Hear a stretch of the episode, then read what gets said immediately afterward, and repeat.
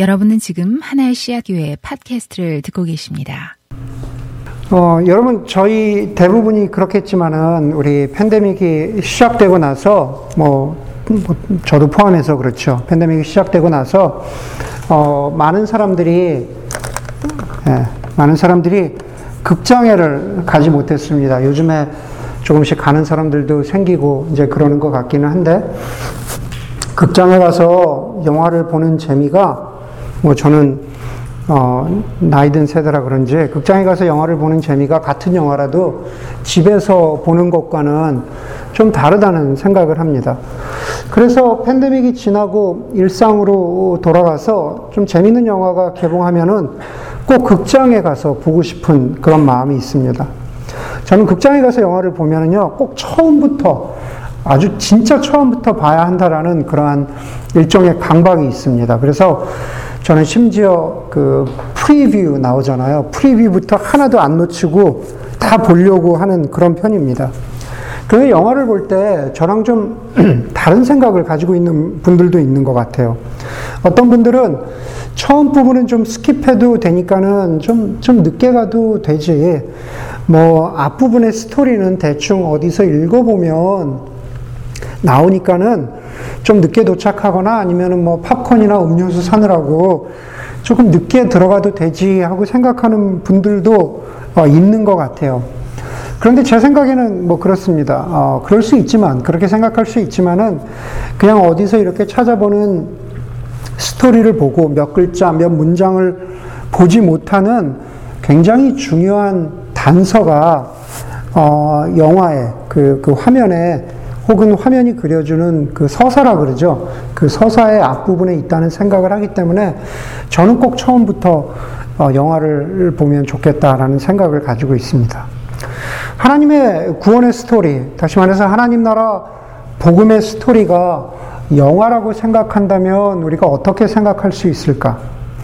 만약에 그렇게 생각한다면요, 우리가 신앙생활을 하면서 우리가 주로 배우고 듣는 부분은 사실 중간 이유입니다.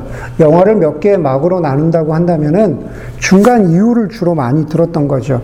흔히 우리가 아는 대로 예수님의 생애, 예수님의 나심과 그 다음에 그 이후로 이어지는 교회에 우리가 집중해서 지금까지 어, 보거나 듣거나 배운 것들이 전부입니다. 물론 뭐 영화와 마찬가지로 복음서 혹은 예수님의 생애 또 다른 그 중간 이후에 나오는 내용들이 흥미진진한 것은 맞지만 정말 클라이막스처럼 가장 가장 흥미로운 부분은 맞지만은 그렇지만은 또 영화의 마지막은 아니죠. 엔딩 크레딧은 아닙니다. 정작 우리는 성경이 어떻게 끝나는지도 사실 잘 몰라요. 엔딩이 중요하다고 생각하는데 그것이 어떻게 끝나는지도 잘 모르는 경우가 많습니다.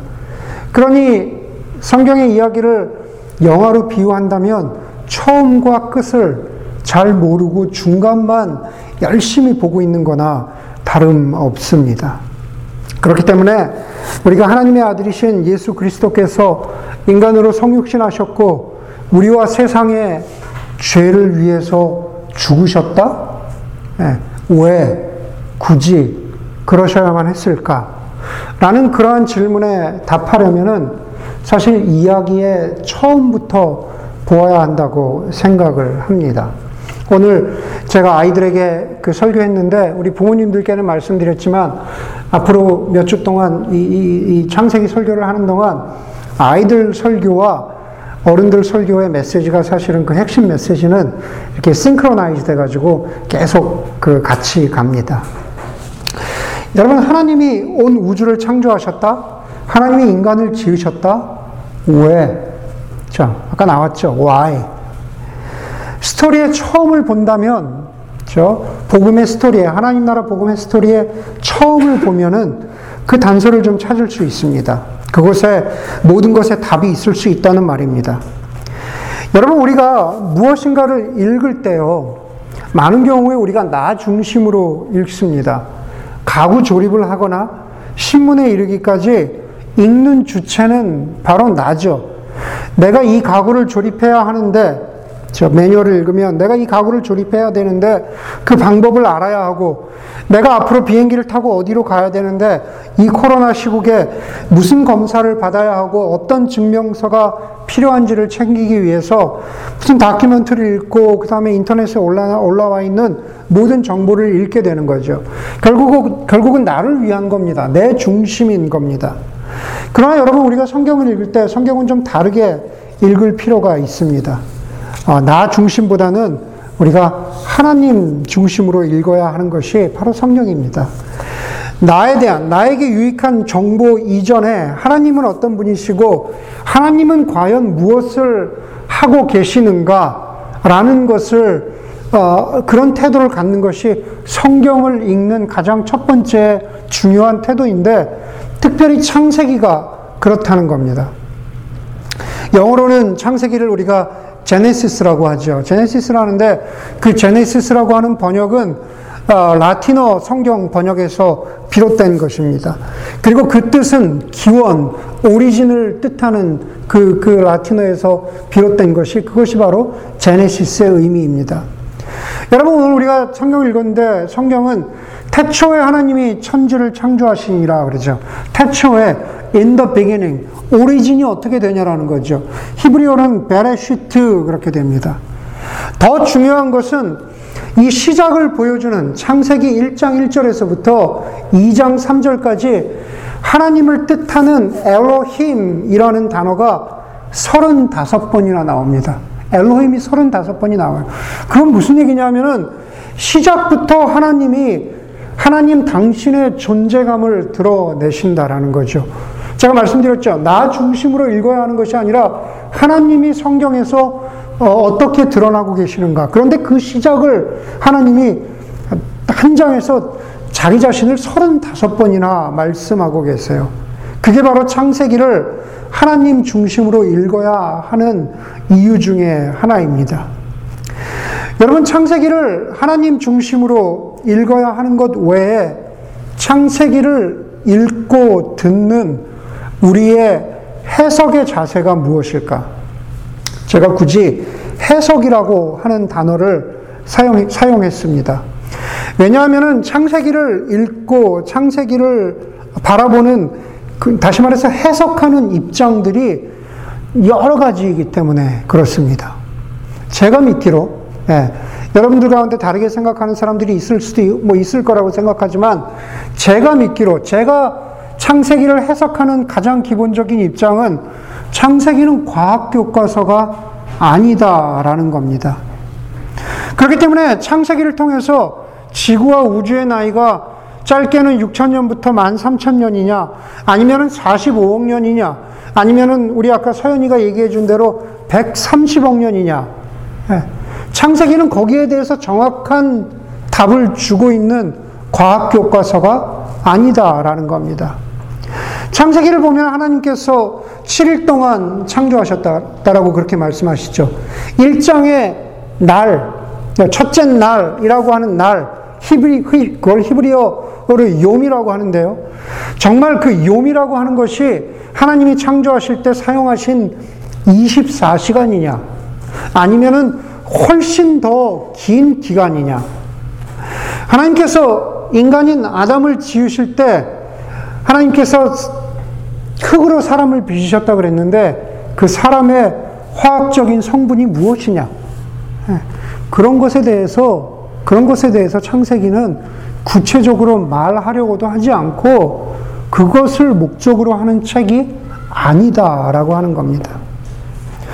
여러분 그렇기 때문에 창세기는요 21세기의 진화론자 혹은 세속주의자 포스트 모더니스트 무신론을 대상으로 쓰여진 책이 아니다라는 겁니다. 한마디로 얘기하면은 창세기를 쓸 때 창세기의 배경에 창세기의 저자가 찰스 다윈을 염두에 두고 쓴 게 아니다라는 거예요. 그렇죠? 다윈에게 다윈이스트들한테 잘 들어봐 그러면서 쓴 책이 아니다라는 겁니다. 여러분 오히려 창세기는요 수많은 고대 근동의 종교와 그리고 그 종교들이 믿는 그, 그 신들, 그리고 그 신들이 이 우주를 어떻게 만들었는가라고 하는 그 여러 신화들, 그 속에 창세기가 자리 잡고 있습니다.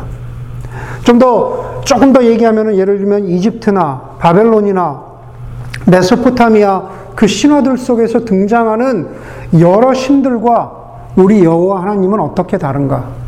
그 신들이 세계한 창조한 세상과 하나님이 창조하신 세상은 어떻게 다른가? 예, 그것이 바로 우리가 창세기를 읽을 때 그냥 단순히 읽는 것이 아니라 어떤 해석적인 입장을 가지고 우리가 읽어야 한다라는 거죠. 창세기에 관해서 굉장히 전문가인 그 트램퍼 롱맨이라고 하는 학자가 있는데요. 그분이 뭐라 그랬냐 하면은 창세기의 하나님은 시간과 공간이라는 역사 속에서 자신의 백성에게 계시하시는 분이시며 그 계시는 당신이 영감을 주신 문서를 통해서 주어졌다고 합니다. 여기 굉장히 중요한 단어가 있어요. 시간과 공간이라는 역사, 계시, 문서라는 겁니다. 여러분, 우리가 이번 기회에 창세기를 함께 나누게 되는데 창세기 1장에서부터 이번에는 11장까지만 우리가 함께 어, 말씀을 통해서 배우게 됩니다. 그런데 보통 창세기 1장에서 11장을요, 뭐 원시 역사 혹은 원 역사라고 그렇게 부릅니다. 원시 역사, 원 역사라고 부르는 것은 뭐 왜 그렇게 부르냐 하면은 이 창세기 1장에서 11장 가운 11장 사이에 있는 여러 가지 역사 여러 가지 사건과 사람들에 관한 이야기는 명확한 시기와 연대를 기록할 수 있는 역사 이전에 있었기 때문에 원시 역사라고 부르는 거예요. 예. 보통 우리가 뭐 프랑스 혁명은 언제 있었다, 혹은 남북 전쟁은 언제 있었다라고 얘기할 때 그 연도가 있잖아요. 그런데 그 연도나 정확한 그, 그 사람들을 기어, 기록할 수 있는 그 전에 벌어진 일이다. 그래서 원시 역사, 원 역사라고 부르는 겁니다. 여러분, 창세기는 문학적으로 어떤 장르일까요? 창세기는요, 보통 우리가 내러티브라고 불러요. 저 스토리가 많잖아요. 내러티브입니다. 보통 성경 말고요. 우리가 내러티브라고 했을 때 문학이라는 내러티브로 했을 때 내러티브는 뭐 여러 가지 이야기가 있지만은 어, 역사와 신화가 있습니다. 역사와 신화. 제가 이렇게 한번 말씀드려 볼게요. 창세기는 역사일까요? 신화일까요? 네. 창세기는 꾸며낸 이야기로서 신화이지만 마음속에 그것을 믿는 사람들, 예, 우리 그리스도인 같은 사람들이 창세기에 있었던 이야기는 다 가짜야. 그냥 누가 만들어낸 얘기, 만들어낸 얘기인데, 그냥 나는 비록 만들어낸 얘기지만 나는 그것을 그냥 내 마음에 의미를 두고 믿고 싶어. 예, 그렇게 믿는 신화지만 내가 믿고 싶은 이야기일까? 아니면은 창세기는 비록 정확한 연대는 알 수 없지만 여전히 일어났던 일로서 사실로서의 역사일까? 그렇죠? 그리고 그것을 하나님이 하나님이 이 세상에 특별히 자신의 백성들에게 계시해 주셨다고 합니다. 여러분 창세기가 과학적인 증명을 요구하는 문서가 아니라 문학적인 어떤 양식을 가지고 쓰여졌다면 그것을 1차적으로 읽고 받아, 받아들인 사람들은 누구일까? 우리가 그걸 처음 읽은 사람들이 아니잖아요, 창세기는. 그렇죠? 가령, 예를 들어서요, 예, 이걸 가장 먼저 읽었던 사람들을 한번 떠올려 보세요. 생각해 보세요. 가령 예를 들면 아까 제가 얘기한 대로 나를 뜻하는 히브리어 욤, 저 데이라고 그렇게 번역되어 있죠. 어떤 사람들은 그것을 24시간의 날로 기억하, 날로 해석하기도 하고요. 또 어떤 사람들은 아, 그거는 굉장히 오랜 기간이야, 뭐 수천만 년이야, 하루가. 그렇게 해석하는 사람들도 있는 것 같아요. 그것에 따라서 지구의 나이가 달라질 수 있기 때문에 각자 그런 주장을 하는 사람들은 자신들의 주장을 굽히지 않습니다. 예. 그런데 거기에는 과학적인 어떤 전제가 깔려 있죠. 그런데 여러분, 제가 말씀드린 대로 이미 창, 어, 이미 말씀드린 대로 창세기는 과학책은 아닙니다. 그런데 יום이라고 하는 그 단어는 제가 공부한 바로는, 제가 공부한 바로는 지금의 날처럼 그냥 하루로 해석하는 게 맞아요. 그냥 day예요, day. 네, day예요. 그러면 목사님은 목사님은 하나님이 7일 동안 어, 하나님이 7일 동안 네, day로 7일 동안 창조하신 걸로 그렇게 믿으시는 겁니까? 라고 질문할 수 있을 것 같아요. 근데 여러분 잘 들으세요. 창세기에서 요미라고 하는 그 요미 사용된 목적은 하나님이 이 세상을 창조하시는데 얼마나 많은 시간을 사용하셨느냐를 알려주는 게 목적이 아니라 창세기를 읽고 있는 히브리 사람들의 언어를 사용하셔서 하나님이 창조하셨다라고 하는 하나님 주도적인 하나님의 행위와 하나님의 어떤 행동을 표현하시고자 하는 그냥 문학적인 언어라는 거예요. 예, 과학적인 언어가 아니라 문학적인 언어라는 겁니다. 가령 여러분들 한국 소설에서 어느 한국 소설에서 어느 어머니가 자식들한테 야, 내 평생에 니네 아버지 때문에 내 평생에 고생을 지긋지긋하게 했다라는 표현이 등장하면은 거기서 얘기하는 평생이라고 하는 것이 정말 어머니가 태어나서 살아오신 70평생을 말하는 건지 아니면은 아버지와 결혼해서 어떤 특정 기간은 좋았는데 어떤 특정 기간은 나빴다라고 하는 5년, 10년을 말하는 건지 아니면은 남편과의 결혼 생활 전부를 말하는 건지 그런 기간을 우리가 정확히 따지지 않아요. 그렇죠? 그냥 엄마가 평생 고생했다라고 하면은 어머니의 말 속에 담겨 있는 어머니의 마음을 읽으려는 거죠. 네. 엄마가 아버지 때문에 좀 고생했구나. 어, 결혼 생활에 어려움이 있었구나. 우리가 그렇게, 그렇게 이해한다라는 겁니다. 바로 요미라고 하는 것은, 데이라고 하는 것은 그런 의미에서 문학적인 단어예요. 과학적인 단어가 아니라. 네. 하나님이 창조하셨구나.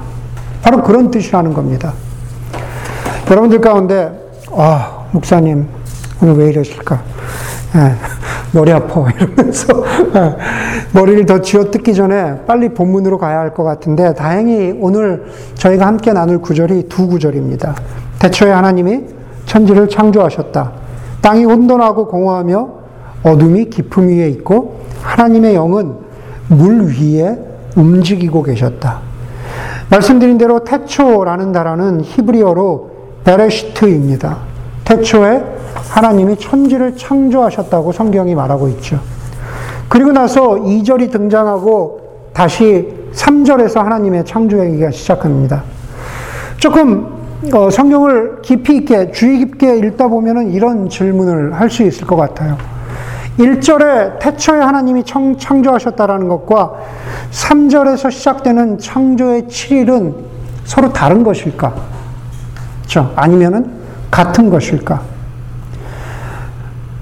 1절에서 말하는 태초라는 것은 창조의 7일을 말하는 겁니다.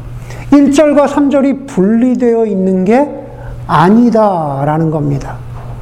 왜 하나님께서 태초라는 단어를 쓰셨을까? 여러분, 아까 제가 아이들한테 비유했지만, 여러분, 여기서 태초라고 하는 in the beginning 이라고 하는 것은 마치 디즈니랜드에 가면은 디즈니랜드 앞에 써 있는 디즈니랜드라고 써 있는 그 일종의 사인, 간판과 같은 거라는 겁니다.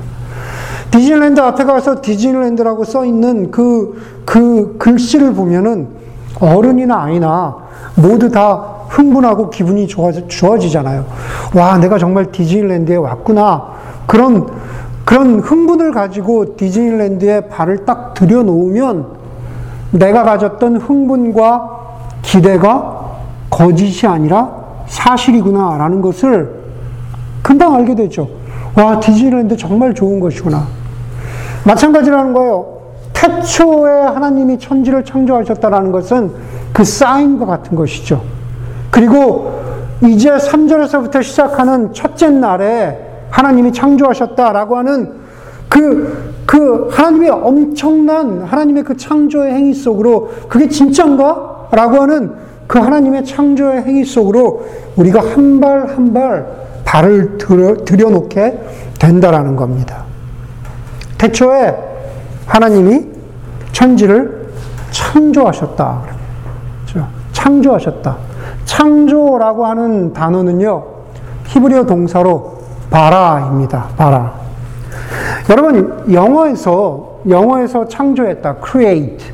창조했다라고 하면은 우리는 그 영어적인 표현에서는 완전히 없던 것을 새로 만들었다.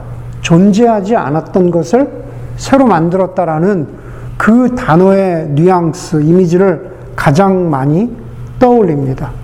그래서 그것을 ex nihilo, 무로부터의 창조라고 그러죠. 아무것도 없던 것으로부터의 창조. 우리 뭐 흔히 뭐, 뭐 빅뱅도 그렇게 설명하기도 하죠. ex nihilo, 무로부터의 창조. 그런데 여러분, 히브리어의 바라라고 하는 창조하다라고 하는 단어는 두 가지가 다 있어요. 물질을 만드는 것, 없던 것에서 있는 것을 만들기도 하지만은 또 하나 동시에 중요한 것은 기능과 질서를 부여한다는 의미의 창조로 사용돼요. 기능과 질서를 부여한다. 바라. 여러분, 물질이라고 하니까는 문과 출신인 저는 일단 저희 교회에서 물질과 관련된 것을 하시는 분들, 재료공학 하시는 분들을 성, 설교 준비하다 보니까 떠올리게 되더라고요. 예를 들면은, 뭐, 저 여기 그렇게 안 썼지만은, 오늘 기필형제 왔어요? 기필형제 없어요? 기필형제가, 기필형제가 물질을 발화합니다. 물질을 창조해요. 존재하지 않았던, 기필형제가 존재하지 않았던 물질을 만들어내요. 그렇게 볼 수도 있고요. 두 번째는 기필형제가 발화합니다. 다시 말해서 이미 있던 것이지만 쓸모없는 것으로 여겨지던 것을 가지고 어떻게 사용될지 모르는 것을 가지고 기필형제가 그 물질에다가 기능과 질서, 역할을 부여합니다. 기필형제의 수고로 뭐 예를 들어서 동전 하나만한 그런 그런 물질로 막 100만 년 가는 배터리를 만들었다고 생각해 보세요. 네, 뭐 엄청나겠죠. 네. 여러분, 만약에 그런 일이 생긴다면은 바라라는 것은 없던 것을 만들었다기보다는 이미 있던 것에다가 기능을 부여하는 활동이라는 겁니다. 여러분, 이 바라라고 하는 동사는 구약에서 한, 한 50번 정도 등장하거든요. 그런데 그 주어의 대부분은? 그 주어의 대부분은 하나님이세요. 그 주어의 대부분 하나님이세요. 다시 말해서, 바라라고 하는 동사는 하나님이 하시는 행위라는 겁니다. 그렇다면 우리가 여기서 질문하게 되죠. 하나님이 하시는 행위인데 창세기 1장 1절과 2절에서 바라는 물질을 만들어내는 창조일까? 아니면은 기능과 질서를 주는 창조일까? 기능과 질서를 주는 창조일까? 2절을 보면은 조금 더 단서가 나옵니다. 2절에 보면은요, 땅이 혼돈하고 공허하며 어둠이 깊음 위에 있고 하나님의 영은 물 위에 움직이고 계셨다. 그렇게 말합니다. 혼돈하고 공허했다. 혼돈과 공허를 뜻하는 히브리어 단어는 각각 토후, 보후입니다. 영어로는 formless and void라고 하죠. formless and void. 공허를 두 번째 나오는 그 void라고 하는 공허를 뜻하는 보후라고 하는 단어는 앞에 나오는 토후라는 단어와 대부분 같이 사용됩니다. 그냥 관용적으로 구약 성경에서 같이 사용돼요. 그러면은 더 중요한 건 뭐냐면 구약에서 앞에 나오는 혼돈했다라고 하는 토후라는 단어가 과연 어떻게 쓰이고 있는지를 잘 보면 중요하겠죠. 구약에서 토후, 혼돈했다라고 하는 것은 없다, 존재하지 않았다라는 그러한 존재의 유무가 아니라 여기서 토후라는 formless라는 그 단어는 제대로 기능하지 못한다. 구약에서 예, 제대로 기능하지 못한다. 혹은 인간과 연결해서 토후라는 단어가 사용될 때는 목적이 없거나 비생산적이다. 프로덕티브하지 않다. 예, 그런 의미로 주로 사용된다라는 겁니다. 대표적으로 이사야와 신명기에 보면은요, 토후라는 단어는 폐허나 황량함이라는 뜻이에요. 다시 말해서 여러분, 사막이나 아니면은 다 낡아빠진 공장지대 폐허가 된 지역에 가면은 존재하지 않는 건 아니잖아요. 무엇인가 존재하고 있잖아요. 그러나 그 기능을 다 못하는 거죠. 예전에는 공장이 있었는데 지금은 공장의 기능을 하지 못하는 폐허, 황량함, formless, 토후라는 단어입니다. 여러분 우리가 그런 곳에 가면은 황량하다, 텅 비었다, 생명이 없다, 아무것도 없다. 바로 그런 것을 느낀다라는 거죠. 그 혼돈과 공허를 강조하는 것이 어둠이 깊음 위에 있고라는 구절입니다. 성경은 어둠과 기쁨은 존재하지만 생명을 기대하기 힘든 상태를 어둠이라고 이야기하죠. 나중에 5일째에 가서 보면은 바다라는 단어가 나오잖아요. 여러분, 바다라는, 깊은 바다라는 것, the deep water, 깊은 바다라는 게 성경은 창세기에서부터 요한계시록까지 깊은 바다는 바로 그 어둠과 깊음, 생명이 존재하지 않는 상태, 생명이 들어가지 못하는 상태, 저 그런 상태를 가리키는 바로 그런 단어입니다. 그런데 거기 무슨 뭐라 그래요? 하나님의 영은 물 위에 움직이고 계셨다 그랬죠. 하나님의 영은 물 위에 움직이고 계셨다. 하나님의 영이라는 그 단어는 루아의죠. 바람이기도 하고 생기이기도 하고 스피릿 영을 가리키는 그러한 단어입니다. 중요한 것은 무엇입니까? 바로 혼돈과 공허, 어둠과 기품을 질서와 아름다움으로 바꾸시기 위해서 일하는 루아흐 엘로힘, 성령 하나님이라는 단어가 바로 여기 2절에 나와 있는 거죠. 예. 폐허와 황량함을 생기 있는 것으로 바뀌시, 바꾸기 위해서 일하시는 하나님. 여러분, 제가 1절에 하나님이 창조하셨다. 그리고 2절에서 혼돈과 공허가 있지만, 그러나 하나님의 영이 그 위에서 일하고 계신다. 그것을 통해서 제가 믿기로, 제가 믿기로 여러분들과 나누고 싶은 것은 하나님의 창조는 우주의 질서와 기능과 역할을 주시는 창조라는 것. 하나님의 창조는 우주에다가 기능과 질서와 역할을 주시는 창조라는 거예요. 그 하나님의 창조는 하나님이 없는 것에서 있는 것을 만드셨다라고 하는 것을 부정하지는 않지만 창세기의 주 목적은 창세기의 창조는 질서와 기능을 더 강조하려는 목적을 가지고 있다라는 겁니다. 여러분, 1장 1절에 보면은 하나님이 천지를 창조하시죠. 그렇죠? In the beginning, God created the universe. 그리고 그 창조의 행위가 끝나는 2장 3절에 보면은요, 이렛 날에, 일곱째 날에 하나님이 창조하시던 모든 일에서 손을 떼고 쉬셨으므로 하나님이 그날을 복되게 하셨다. 그렇게 말합니다. 7일째, 뭡니까? 안식일이죠, 안식일. 여러분, 손을 떼고 쉬셨다. 안식하셨다. 영어로는 그 사바트라고 하는 그, 그 영어, 히브리어, 샤밧은 그냥 손을 떼고 쉬셨다. 아무것도 안 하셨다. 우리가 그렇게 알고 있지만은, 그러나 더 깊은 의미는 샤밧은, 샤밧은 그냥 중단했다라는 그, 그 의미를 넘어서서 그 안에서 어떤 활동이 완성되었다라는 뜻이에요. 네, 완성되었다. 더 궁금하시면은 여러분 제가 예전에 설교한 그 안식 설교 한번 어, 찾아보세요. 네. 여러분 그러니까 7일은 7일은 무슨 뜻입니까? 하나님이 이 세상의 질서와 기능을 주시는 창조 행위를 완성하셨다라는 그런 뜻이라는 겁니다. 뭐 이게 말이 맞는지 말이지만 모르지만은 이 동네 용어로 얘기하면 하나님이 일종의 영적인 알고리즘을 완성하셨다. 이제 이런 뜻이 되겠죠. 여러분, 우리 여기서 두 가지 분명한 진리를 배우게 되는데 그것은 뭐냐 하면은 이 온 우주는 하나님이 임재하시는 장소라는 겁니다. 창세기 1장에 35번이나 엘로힘이 등장한다고 했잖아요. 이 온 우주에는 하나님이 임재하신다. 그리고 임재하실 뿐만 아니라 하나님은 이 온 우주에 길, 지능, 저 기능과 질서를 주셨다라는 겁니다. 그런데 여러분 한번 생각해 보세요. 성경에서, 성경 속에서, 창세기 말고 성경 속에서 하나님의 임재와 하나님의 다스리심이 가장 분명하게 드러나는 이미지가 무엇입니까?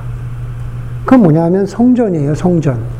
구약이나 신약 쭉 통해서 템플, 하나님의 성전이 하나님이 여기에 계신다, 하나님이 주인이시다, 하나님이 다스리고 계신다, 라는 것이 가장 분명하게 드러나는 이미지는 성전입니다. 여러분, 심지어 그 성전 혹은 성소 안에 있는 하나하나 제사 드리는 물건들은 다 그 의미와 기능과 질서대로 하나님 앞에 예배 드리는 도구로 사용되어져야 한다라는 겁니다. 예. 여러분, 그렇다면은 다시 오늘 창세기 1장 1절과 2절로 돌아오면은 우리가 어떤, 어떤 결론을 갖게 될 수 있습니까? 이 온 우주가 창조되었을 때 창세기 1장 1절과 2절에서 이 온 우주는 하나님의 성전이라는 겁니다. 이 성전 안에서 하나님은 다스리시고 하나님은 질서와 기능을 주시고 이 온 우주는 하나님이 그 기능과 질서를 주시는 그대로 작동할 때 정말로 의미 있고 정말로 아름다운 세상으로서의 그 의미를 갖는다라는 겁니다. 저는 여러분 이 온 우주가 하나님의 성전이라는 것과 그 안에 모든 것이 하나님의 방식의 질서와 기능이 있다라는 것을 강조할 때 그것을 주로 어떻게 비유하냐면은 홈과 하우스로 비유합니다. 여러분, 여러분 한번 생각해 보세요. 여러분이 정말 돈이 많아가지고 땅을 사서 하우스를 짓는 거예요. 집을 짓는 거예요. 그럼 여러분들 나름의 설계가 있겠죠. 그리고 여러분들 나름의 어떤 재질이나 뭐 이런 걸 쓸 거 아니에요. 그렇죠? 뭐 나는 벽돌로 지을 거야. 나는 나무로 지을 거야. 나는 인슐레이션을 어떻게 할 거야. 나는 방을 몇 개를 하고 화장실은 어떻게 할 거야. 인테리어는 어떻게 할 거야. 차고의 개수는 어떻게 할 거고 창문과 바닥, 부엌의 재질은 어떻게 할 거야. 그렇죠? I build a house. 그렇게 얘기하죠. 그렇게 얘기합니다. 여러분, 그런데 우리 집은 이래. My home is this, this, this. 네. My home이라고 할 때는 house라는 개념과 좀 다르게 짓죠.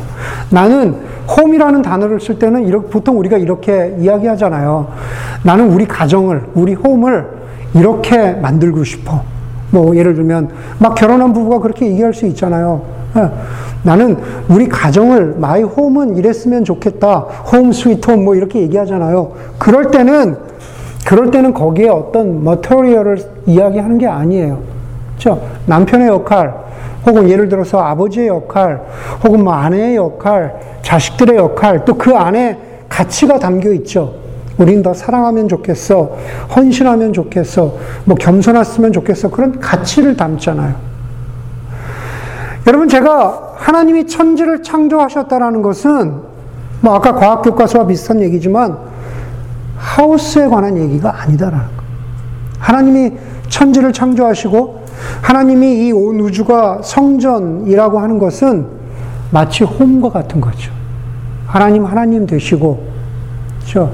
그, 그 하나님이 주인이신 하나님의 아버지이신 이 우주와 같은 가정 속에서 인간의 존재는 어떻게 살아가야 하는지, 또 다른 모든 창조물들은 어떤 질서 가운데 살아가야 되는지, 어떤 기능 가운데 살아가야 하는지, 그게 바로, 그게 바로 창세기 1장 1절과 2절에 담겨 있는, 담겨 있는 창조의 의미다라는 겁니다.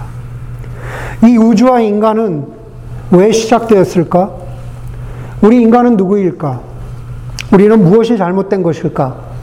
해결책은 무엇일까? 그 해결된 모습들은 과연 믿을만 한가?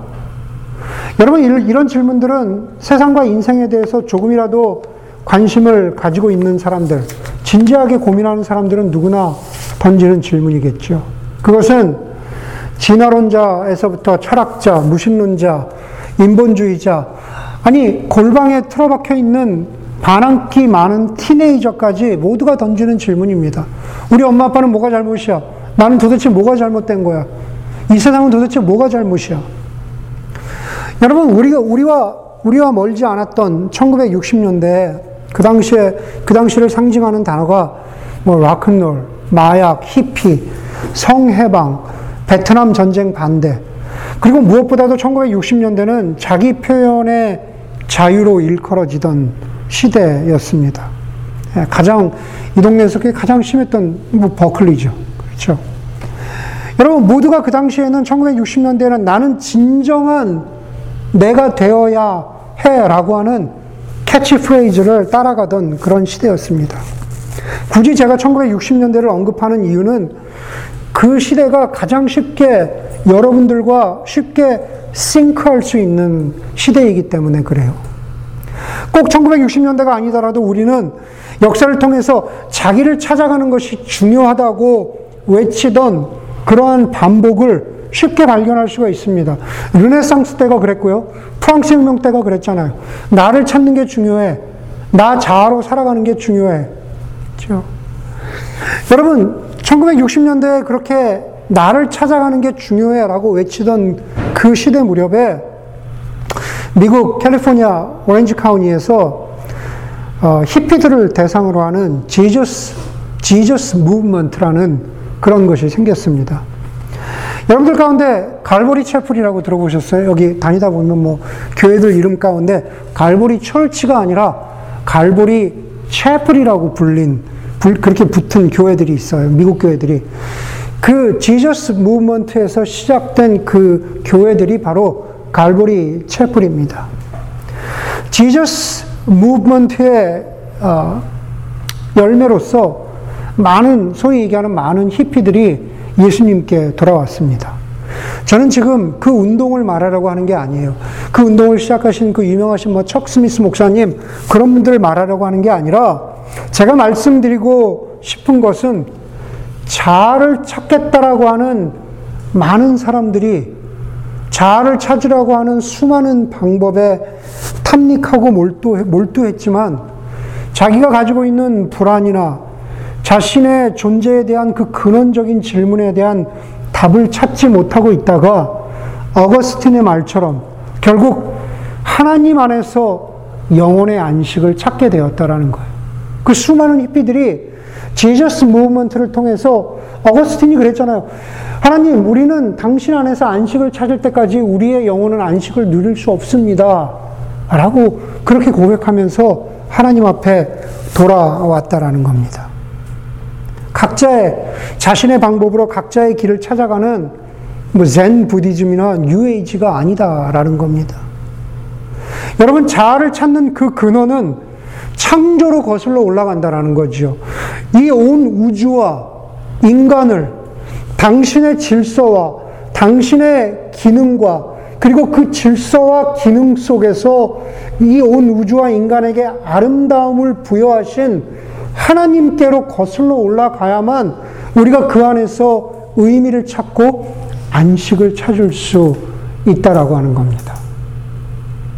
여러분 제가 엘로힘 하나님 그리고 루하 엘로힘 성령 하나님에 대해서 말씀드렸습니다.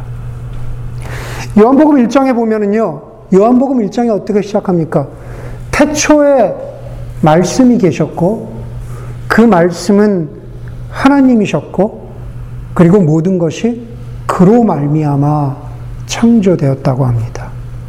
그리고 창조된 모든 것은 그에게서 생명을 얻었다고 합니다.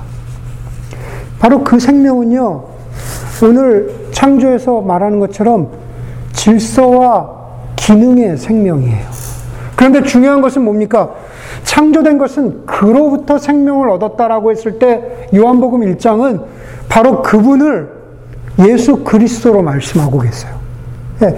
요한복음 1장 14절에 보면은 그 말씀이 육신이 되어 우리에게 생명을 주신 그 말씀이 육신이 되어 우리 가운데 거하셨다 이렇게 말합니다.